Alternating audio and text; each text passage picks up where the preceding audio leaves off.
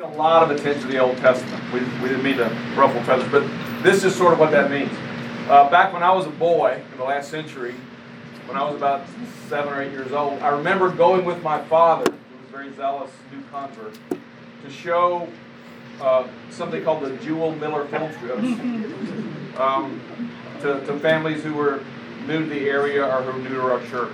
One of those things. I still remember the sound of that ding when it was time to turn the film strip. And part of what I remember at seven years old was the dispensations. There was the patriarchal age, and that was Abraham and all that stuff. Ding, that was over. there was the Mosaic age. Ding, that was over. And now we're in the Christian age, right? So what I what I get what I took away from that was those were old episodes, but the one that really mattered was the last one because that's the one where we made the pitch to people to join the church, become baptized, believe, repent, be baptized. Does that make sense? Mm-hmm. What I left thinking was the Old Testament was interesting, but it was all you really needed in church was your New Testament. And I, and I also remember there were editions of the New Testament with Psalms that you would take to church to ha- keep from having to carry the whole fat Bible with you. I never could figure out why the Psalms were in there. Nobody ever explained it to me, but the message I left with was the New Testament's really the Bible. The other stuff is kind of like the rest of it. That's not an accurate perception. That was my heretical view as a young child, but that's what that's what we meant, sort of by the fact we tend to downplay the Old Testament because we're so intent on the New Testament, especially Acts. Mm-hmm. Yeah. So in Churches of Christ, we've actually done a really great job being people of the book, being people who uh, read cover to cover assiduously and with dedication. And but I think what Matt is saying is correct that there was also maybe a perception that God's living word is in the New Testament more so than the Old. If that wasn't your experience, that's wonderful. But it might have been, and so that's what we were talking about. So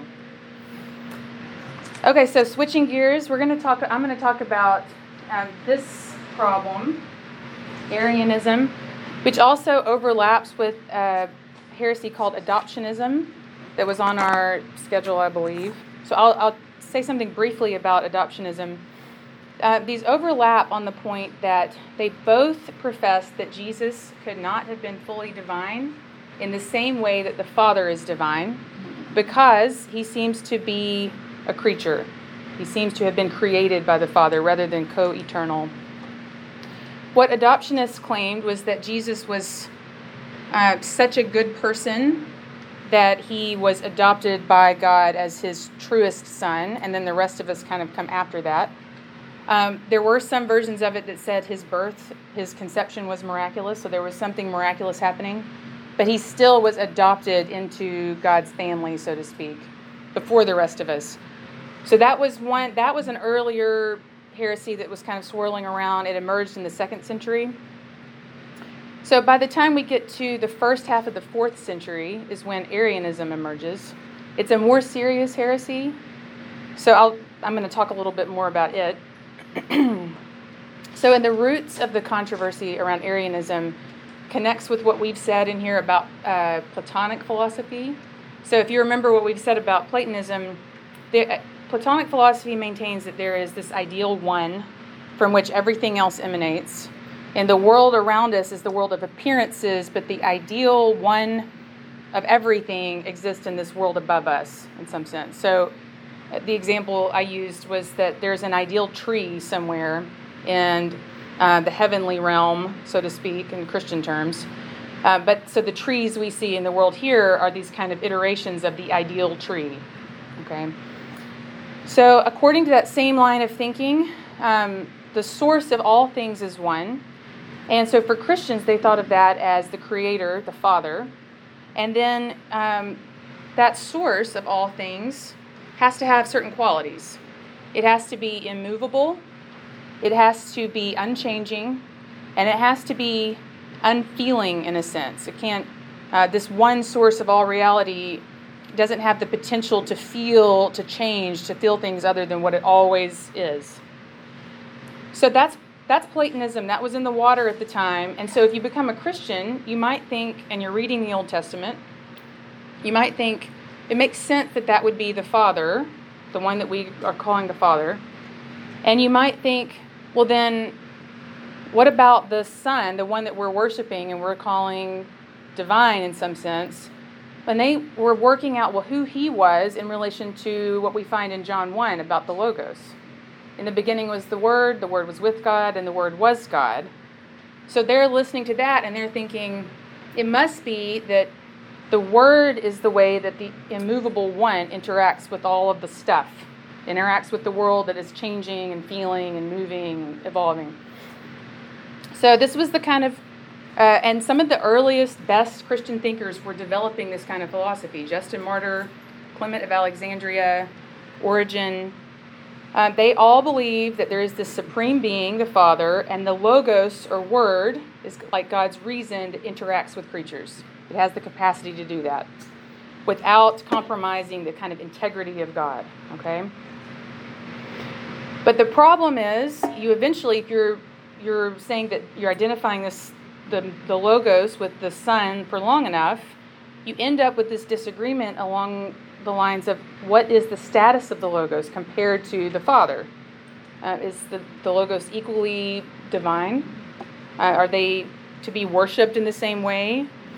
So uh, there was a big fight about this that broke out in Alexandria between a bishop named Alexander and a prestigious church elder named Arius. And the main issue they were fighting about was whether or not the Word um, had always been. Was he co-eternal with God or not? And they're both they're arguing about this reading scripture, reading the New Testament and Old Testament and trying to work out their points. What's ultimately at stake is the divinity of the word. And also at stake, and I think this is the most interesting point, is the question of how is it that Christ saves us? Because on the one hand, Arius, who we now call a heretic, was claiming that the word could not have always been because it's the thing, remember, it's the, the mechanism by which God interacts with the creation that changes. Clearly, it must emanate from God, therefore, it is uh, changeable. It's a creature, it's created. And it's, he says, this the word became flesh in Christ, and that's because, and that saves us because Christ was very human and Christ was obedient. So if Christ wasn't human and a creature, then his obedience wouldn't mean much. He was just divine. It's like, of course, it'd be easy for God to obey God. That was kind of his logic. Uh, on the other hand, on the other side of this argument, Alexander was saying um, the only reason we are saved at all is because it was God who became flesh. Our condition needed healing, and God became flesh and dwelt among us and healed us. We had to have a divine agent. So, this is what's the back and forth the argument grew and grew uh, until it became an issue that Constantine, the emperor, considered worthy of his attention. So he calls for uh, a council, the Council of Nicaea, in uh, the year 325. It was the first ecumenical council, universal, meaning um, Christians from all parts of the empire came to the council. And there was a, an important young deacon there named Athanasius. He was Alexander's secretary at the time. And his writing on this point actually became a lot more famous than Alexander's. And his conviction, and he convinced everyone there, at least the majority, he convinced the majority that uh, the heart of Christian faith and human history is God becoming flesh in the person of Jesus Christ. Uh, by virtue of God visiting us in the flesh, we are protected from Satan. We are free to be what God intends us to be. That is, we are free to grow into the fuller and fuller communion with God that we were intended for. And this is a really important point for him, too. For Athanasius, the work of salvation can be no less than the work of creation itself, because salvation is recreation. So the one who is the author of our salvation cannot be subordinate somehow to the creator. Because these two functions, these two activities are synonymous. And he argues very convincingly for this. And so they decide to produce a creed.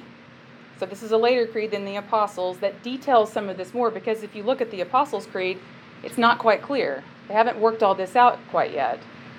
So of course they're they have the Apostles' Creed in mind, but they're thinking we need to make this a little more spelled out for everyone so that we know what it is that we're claiming about the Son. So, some key aspects of the Nicene Creed uh, it says, We believe in one Lord Jesus Christ, the Son of God, the only begotten of the Father. That is from the substance of the Father. That was their fancy way back then of saying he shares in God's divinity. God of God, light of light, true God of true God, emphasizing that point. Begotten, but not made. So there's that eternal emerging from the Father, but not being a creature. Through whom all things were made. So there's that emphasis on he is no less than the Creator. So again, I, I can stop, but it, it, I think one of the most important threads here is the theme of salvation. And this is not new to uh, people who are re- reading the Old Testament. In the Old Testament, the prophets regularly remind Israel that they cannot save themselves, that only God can save them. And it's actually one reason that Jesus gets himself into trouble in Mark 2 7, uh, because he forgives sins. If you remember, the teachers of the law say, by what authority does he do this, right? So, in calling Jesus the captain of salvation in Hebrews 2, the earliest Christians are affirming that Jesus can do something that only God can do. So that's why this becomes an important conversation, and we have to work this out. What does it mean for him to share in God's divinity without compromising monotheism? So that gets into the whole question about the Trinity and why is it even an important doctrine. But that was another um, piece of this these conversations is that the people on the sides of the heresy were saying they were really concerned with preserving monotheism. That was always their concern. So the people who really wanted to preserve uh, Jesus' divinity realized they needed to work out a Trinitarian doctrine. They wanted to say God is one, but also God is Father and Son, and then the Spirit's in there too, circulating. That gets affirmed a, a little bit later. Uh, they realize they need a doctrine like the Trinity to sort that out. Okay, I can pause for comments and questions. Comments? So, because this is pretty dense, and it was dense for the, the fourth century church. And I, and I know from medieval history that Arianism and Christianity in Western Europe contended for a long time. It took Yeah. them a while to kind of work through it. So let's go back. I like the way you phrased it. Um, that Arianism is kind of a status problem in the church. And it's, it's all about the question of the relative status of Jesus the Christ and God the Father. Am I right about Yep. that? hmm How can how can Jesus be a creature? How, how can he be a made thing if he is God who is an unmade thing? That's Wouldn't it right. be wouldn't it be easier wouldn't it be more logical for us to, to go the Arian way, which is Mhm. God's God, and he decided to make Jesus as a special human being to do all that stuff. hmm I mean, I mean I'm, I'm arguing, I guess, the heretical side for a minute. It, it's just easier to wrap our heads around that way because we also believed in the fourth century that the ultimate truth, the, the God, is unchangeable, immovable, eternal. hmm Um, he's unemotional.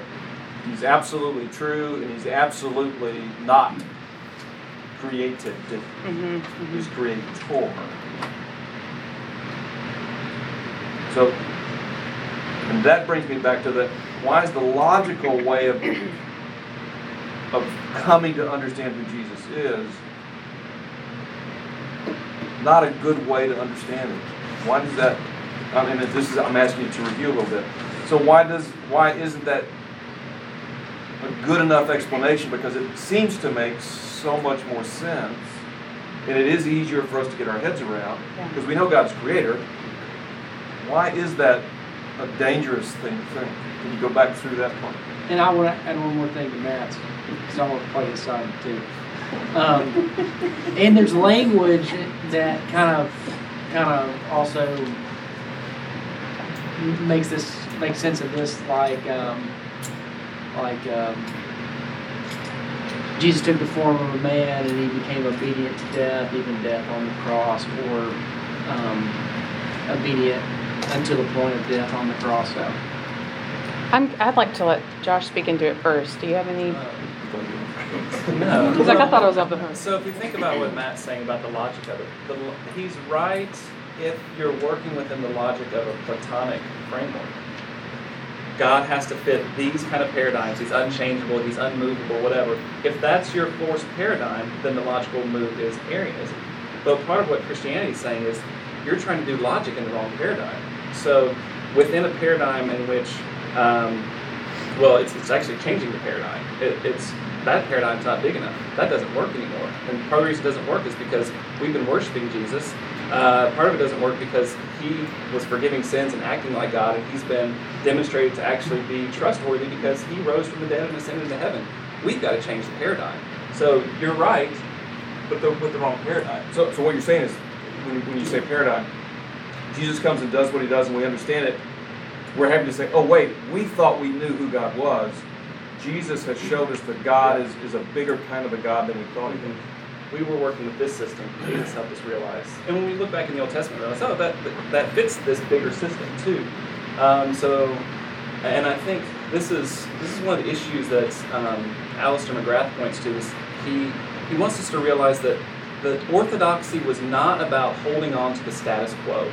It wasn't trying to like it wasn't this power move to, to meet the status quo. Instead, it was doing something that was even more revolutionary than the heresies. The heresies were more about upholding the status quo. Orthodoxy, which we think of as conservative, was actually revolutionary uh, in its time. And you mentioned Constantine. Constantine was more on the Arian side. He wasn't.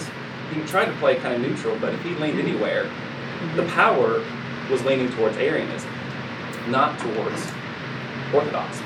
Um, so that's that's helpful to keep in mind. And the church realized we've got to hold on to this, as, as Lauren pointed out, is if we give if we give up this piece of Jesus being divine, a whole lot of dominoes fall that are really problematic. What does this mean about salvation? What does this mean about the person of Jesus? What does this mean about where we put our hope?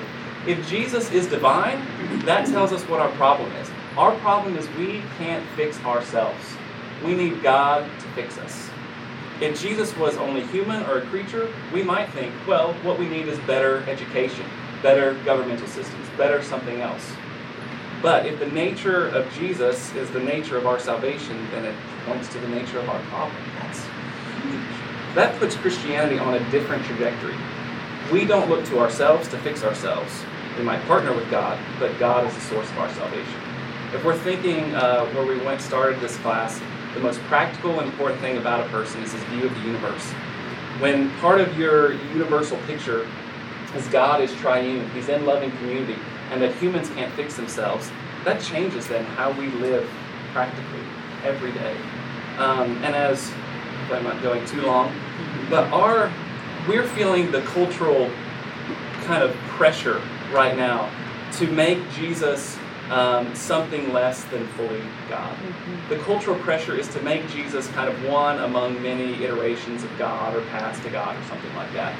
And if we want to follow that cultural pressure because it kind of would make it a little easier to get by, what happens is other dominoes start to fall.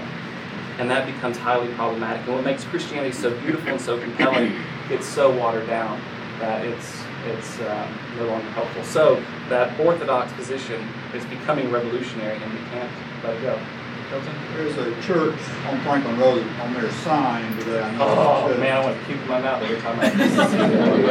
It says, "We are all fully human and fully divine." Is there any sense, uh, or how- how would you Oh, that's- help get that's- to that position?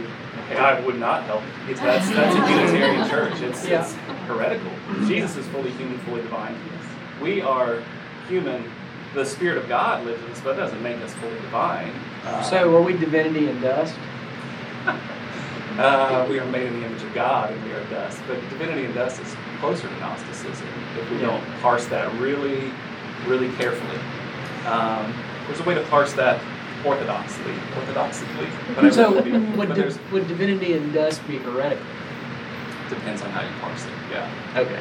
Yeah, it needs some really careful language. And this is a shortcoming. the language we're not comfortable with in, in my tradition, First Christ, is, is the language of mystery. And, and this is sort of what we're talking about. The church, as we see them working through Arianism, is they're, is they're trying to explain what is mysterious and, and what is difficult to explain, which is why the, the logical solution, mm-hmm. logic always ignores mystery. Mm-hmm. And that's, that's, that's part of our struggle is, is that we would so much like to just explain it in concrete terms. And the church is trying to say it's, it's, it's a bigger thing than that. It's more complicated. Yeah, and I think it's important to remember that both sides of this debate were using, they were appealing to Scripture to make their points.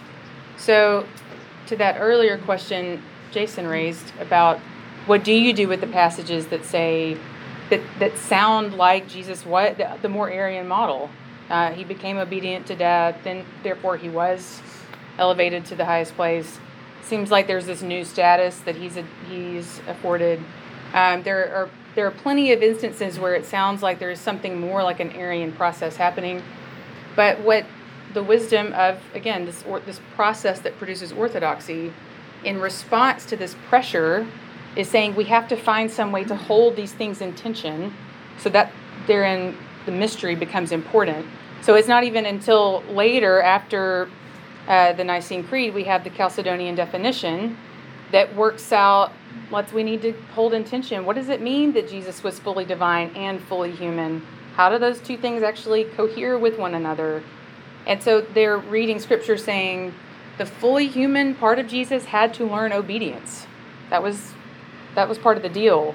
That learning obedience was not negated by the fact that he was also fully divine. And at some point, that does become a mystery.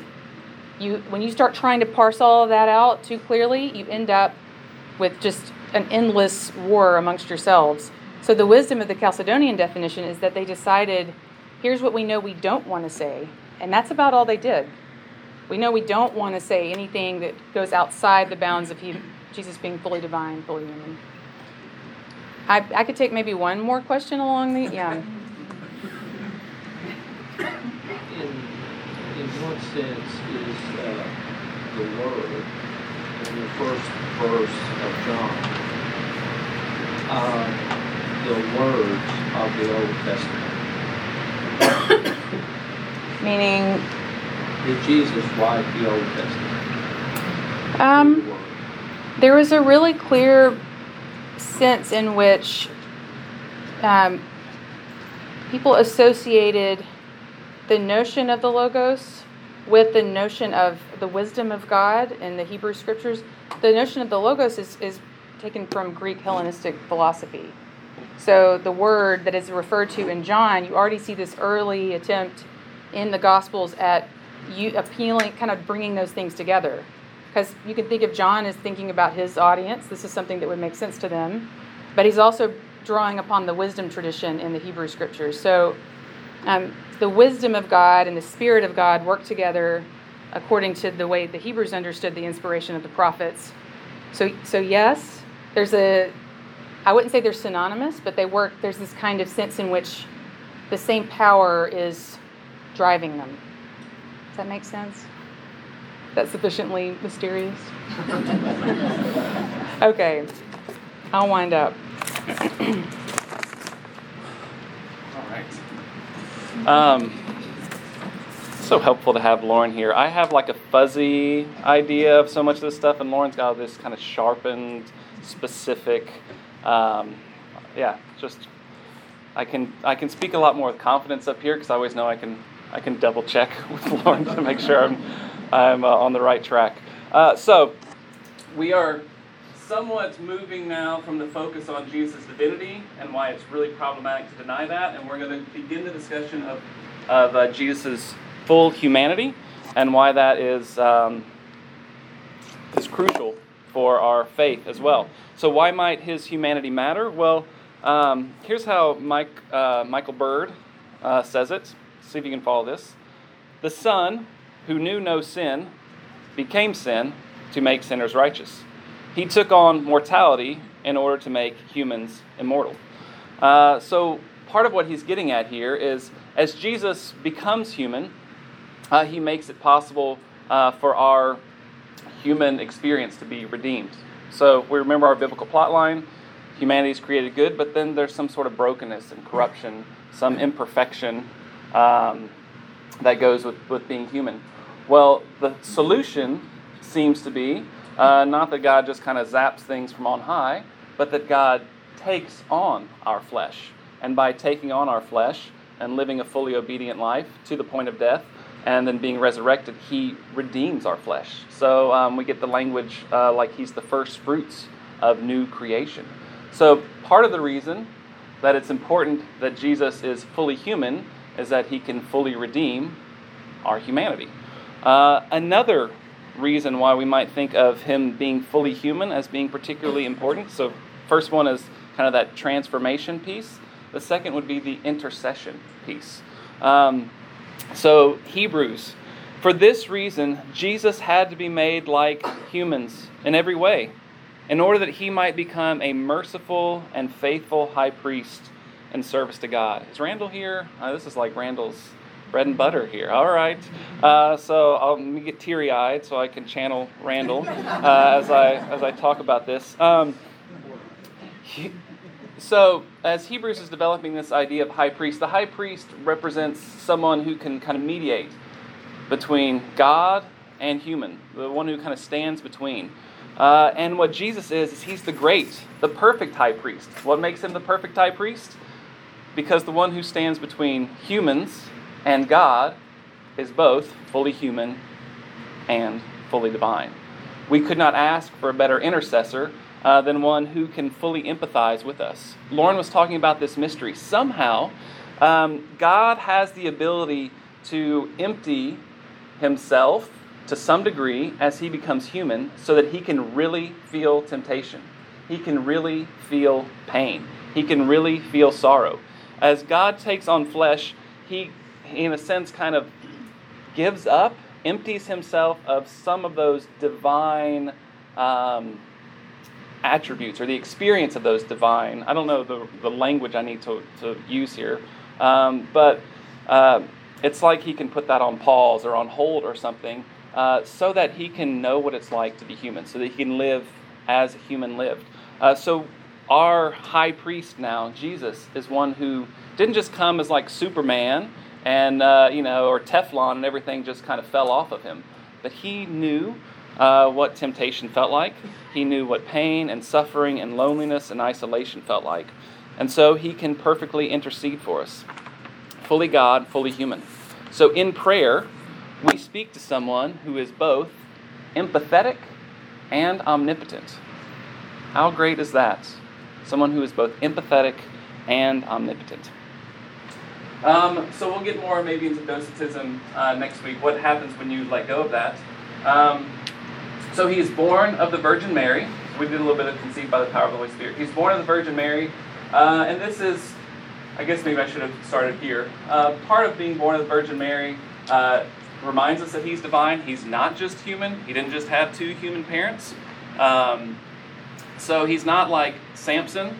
You know, he's a normal human who gets this extra power, and then he's kind of kind of special, or he's not like uh, John the Baptist, two human parents, gets a little special experience of the Spirit. That's not Jesus. He's not um, a normal human who uh, Jesus kind of decides to give uh, a higher status to.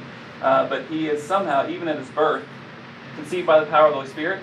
His father is God somehow, and his mother is the human Mary. He is both God and a first century Jew. That's strange, right? Uh, but that's part of the that logic um, is necessary for the bigger story.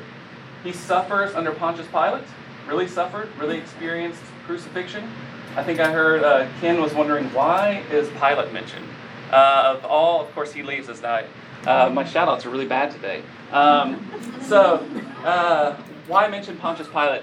In the first, or as they were working out the creed, I have no idea why Pilate gets mentioned originally, but I know today it really matters because it's a way of saying this is a historical event.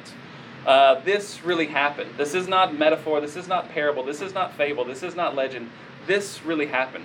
Crucifixion is not um, is not something that we can we can uh, bend on. This is a historic incident, and mentioning Pilate kind of grounds that historic incident.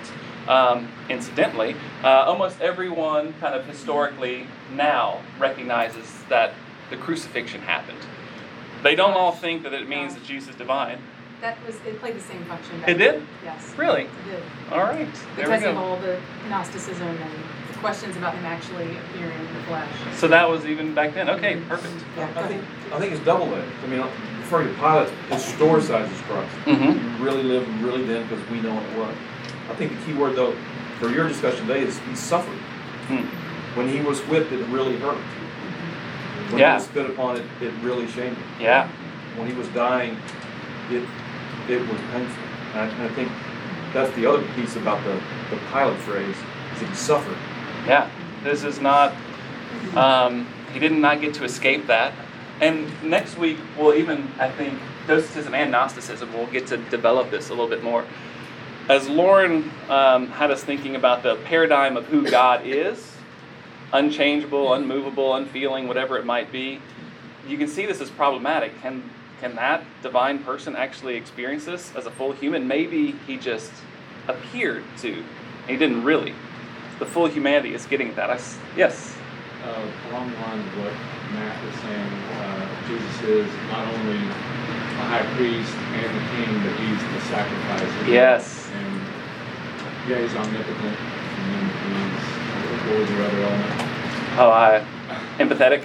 Yeah, empathetic and omnipotent, but he's a servant. Mm-hmm. The um, I have like a list of like 12, 12 ways we can think about the cross. The, there's, it's just so rich when you read the New Testament. It's not as though the New Testament says when you think of the cross, you only got to think about it as a kind of sacrifice, or you've only got to think about it as now he's intercessor. But it, it's such a, a, a world shaping, paradigm shifting, a monumental event that there's just no way to capture that with one metaphor, one idea. And sacrifice is a huge uh, one of those. It, it leads to forgiveness, and it rep- it tells us sacrifice doesn't only only fix something of the problem, but it also tells us something about the nature of God. God became the sacrifice that we needed. What? I mean, this doesn't fit the logic, and yet this is the logic of Christianity. That kind of beautiful, compelling logic uh, that we wouldn't make up, but then you hear it and you're like, that's got to be true, or at least that's something of my experience of this. Was there another hand? Yeah. Yeah, one of the things that seems to be the incredibly radical thing in all of this, and if you think about it even with Platonic thought, this is the revelation that God is, from his very basic nature, Yes. relational. Mm-hmm. And all of these things point to that, which is the radical thing that says God enters a relationship, that means that he suffers. Mm-hmm. When things don't go the way they should, it means he's willing to make sacrifice, and it also means that he's willing to be vulnerable. Mm-hmm. And I mean, that's such an incredibly shocking Yeah. kind of an idea of what humanity thought of as God. Yeah. So that you, you see them holding on to God's omnipotence, omniscience, uh, in some ways his unchangeability, and yet he is also able to suffer and die and be in relationship, which would seem to not be able to be held together. And yet this is part of Christianity's logic. And we can have both.